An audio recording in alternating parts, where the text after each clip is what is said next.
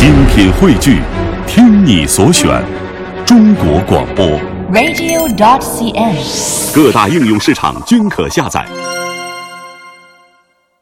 听众朋友好，欢迎走进今天的健康之家，我是张希。今天是二零一四年的八月二十号，农历的七月二十五。那今天节目开始啊，西子要和您说说立秋养生的原则了。立秋养生的原则是以收养为主。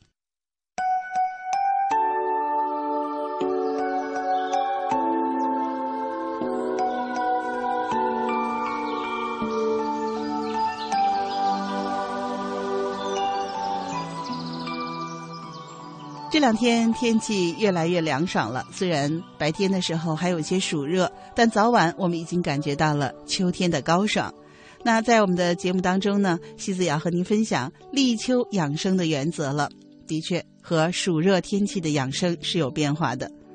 立秋呢，是我们由阳盛逐渐转为阴盛的时期，那也是我们人体阴阳代谢出现阳消阴长的过渡时期。因此啊，秋季的养生，我们的原则叫做收养。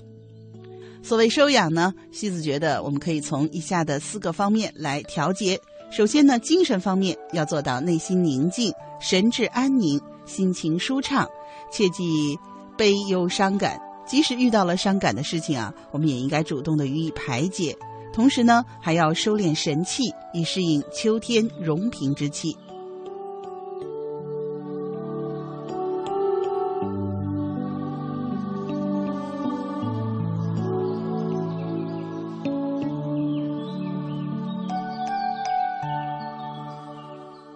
第二个方面呢，是我们的起居了。起居调养啊，立秋之后呢，还是应该早卧早起，与鸡俱兴。早卧呢，是以顺应阳气的收敛；早起呢，为了使胃气得以舒展，而且呢，要预防收敛的太过。着衣呢，不要太多。我们俗话说的“春捂秋冻”嘛，秋天可以适当的慢一点增加衣服，让我们的身体逐渐的适应天气慢慢的变冷这样的一个自然现象。同时呢，西子觉得啊啊，秋天其实特别重要的，一定要早起。有的朋友说：“哎呀，我今天有事儿，啊、睡晚了，那我是不是第二天要晚起一点补一补呢？”其实，在秋季啊，西子告诉您，恰恰相反。即使您睡晚了，那西子告诉您，最好的调养方法仍然是第二天要早起。早起呢，反而是补救前一天睡晚的一个好办法。为什么这么说呢？因为早起呢，是让我们的阳气充分的生发出来。那您说我缺的这觉怎么办呢？到第二天中午再补，千万不要早上起来不起。这样的话，我们的阳气没有办法得以生发，其实您会觉得更加的困顿的。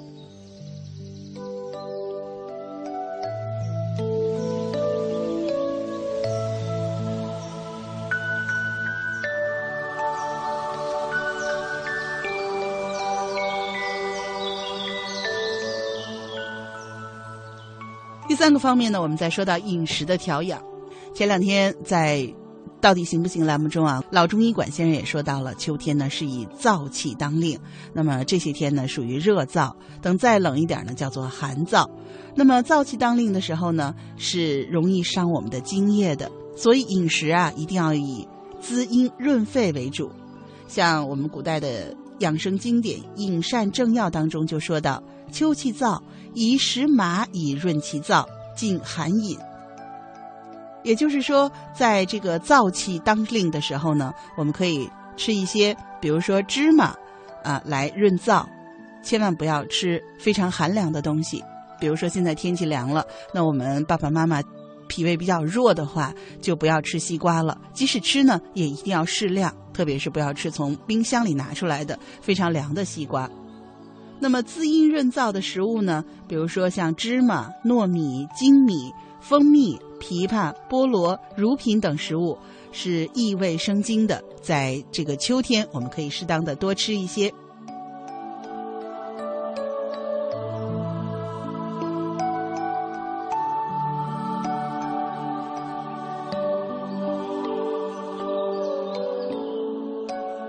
第四个方面就是我们说到的运动调养了。秋季是运动锻炼的大好时机，那我们每个人根据自己不同的情况来选择不同的锻炼项目，比如说太极拳、集体舞、瑜伽、游泳、柔软操、拉筋、快走、慢跑、爬楼梯、长跑，呃，踢毽子、抖空竹、打羽毛球等等都是可以的。因为天气呢不再那么热了，那么我们的。老年朋友呢，在暑热天，可能您觉得锻炼出汗太多，这样也是伤筋啊。但是现在天气凉爽了，那么选择自己喜欢的体育运动，进行适当的锻炼，对我们的身体以及增强我们的抵抗能力，以对付我们将要面对的寒冬，都是很有帮助的。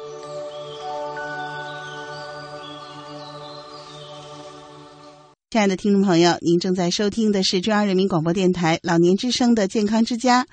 生命在于运动，大家早就耳熟能详。但是什么时间运动最好？每次运动要运动多长时间？和运动的强度怎样是最合适的呢？带着这个问题，健康之家的编辑林燕和西子采访了北京体育大学武术学院的吕韶军教授、北京中医药大学东方医院推拿科主治医师沈乾大夫。我们一起来听听专家的意见。从质疑中发现，从采访中分析，从沟通中辨别。肺主气，这个肺气，我们老年人是不足的。莫言小说的残句特别多，朗读时肺会彻底的排空。返老还童术，其实它是一个讲的地沟油经过加工，你是肉眼你是看不出来。没有防腐剂，食物很快就烂。那么烂了以后，它造成的危害比防腐剂的危害。那雾霾天严重的时候，没有紧急事情就不要外出了。这样做到底行不行？这样做到底行不行？健康之家广邀专家学者为您去伪存真，探寻有效生活。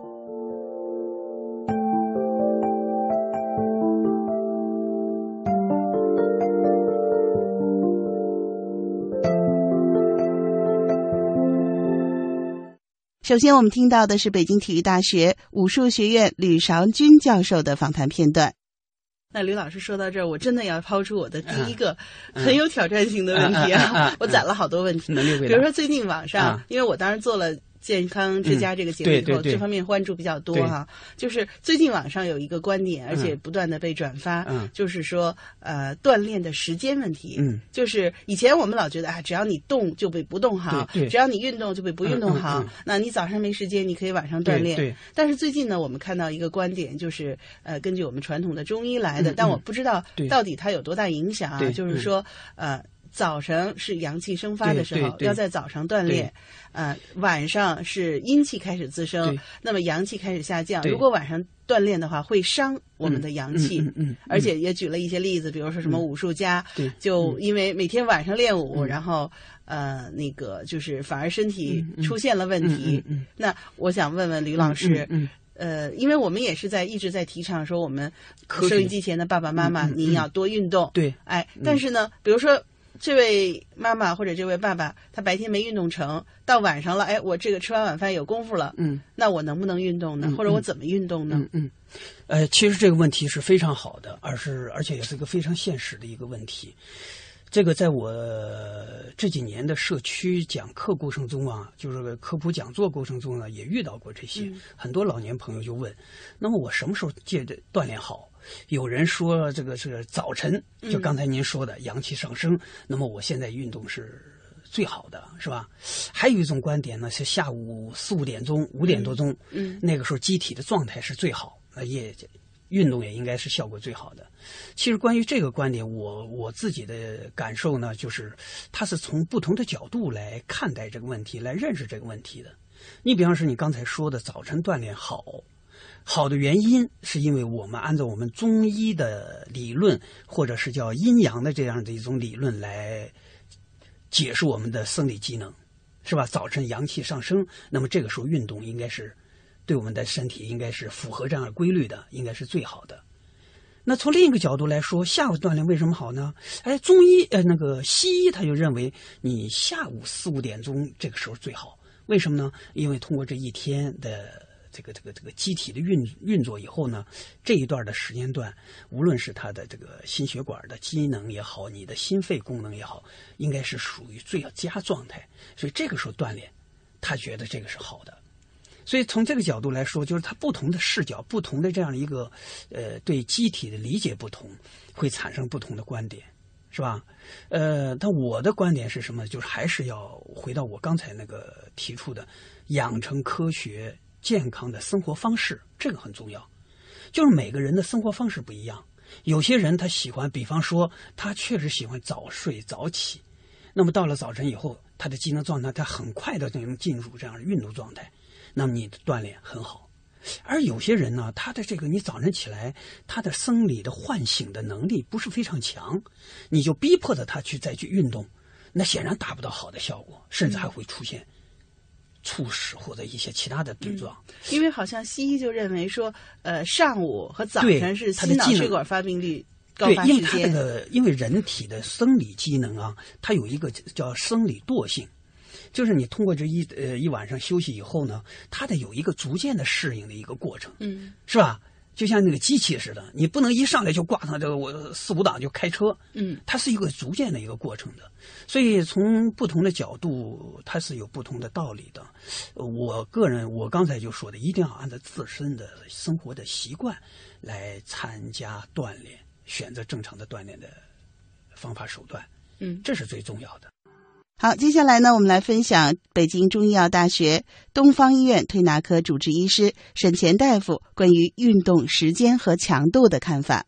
刚刚啊，在和沈大夫聊的时候，发现还有一点就是关于这个呃运动的时间长短是多少比较合适啊？发现一般老年人可能就是四十分钟到一个小时，他们就觉得在体力上啊或者这精神状态上就差不多了。那什么样的时间的长短是最科学合理和健康的呢？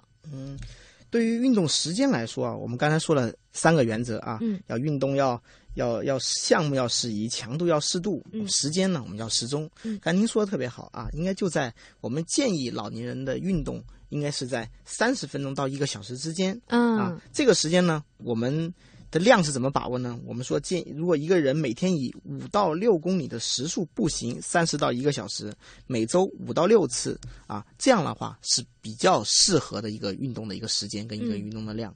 嗯，当然了，这时候我们也需要他注意一些。一些小的一些细节，比如说像天气的变化，啊，我们要避开一些极端恶劣的天气，嗯，像冬练三九，夏练三伏，啊，这就不太适合于老年人了，对，啊，嗯，除了这个运动的时间，我们每天的时间以外，我们还是比较重要的一个，呃，观点呢，我们是建议要需要有一个规律性的运动，嗯，啊，我们建规律性的运动怎么说呢？说我们根据美国国家卫生研究所对老年人身心健康的一个研究的。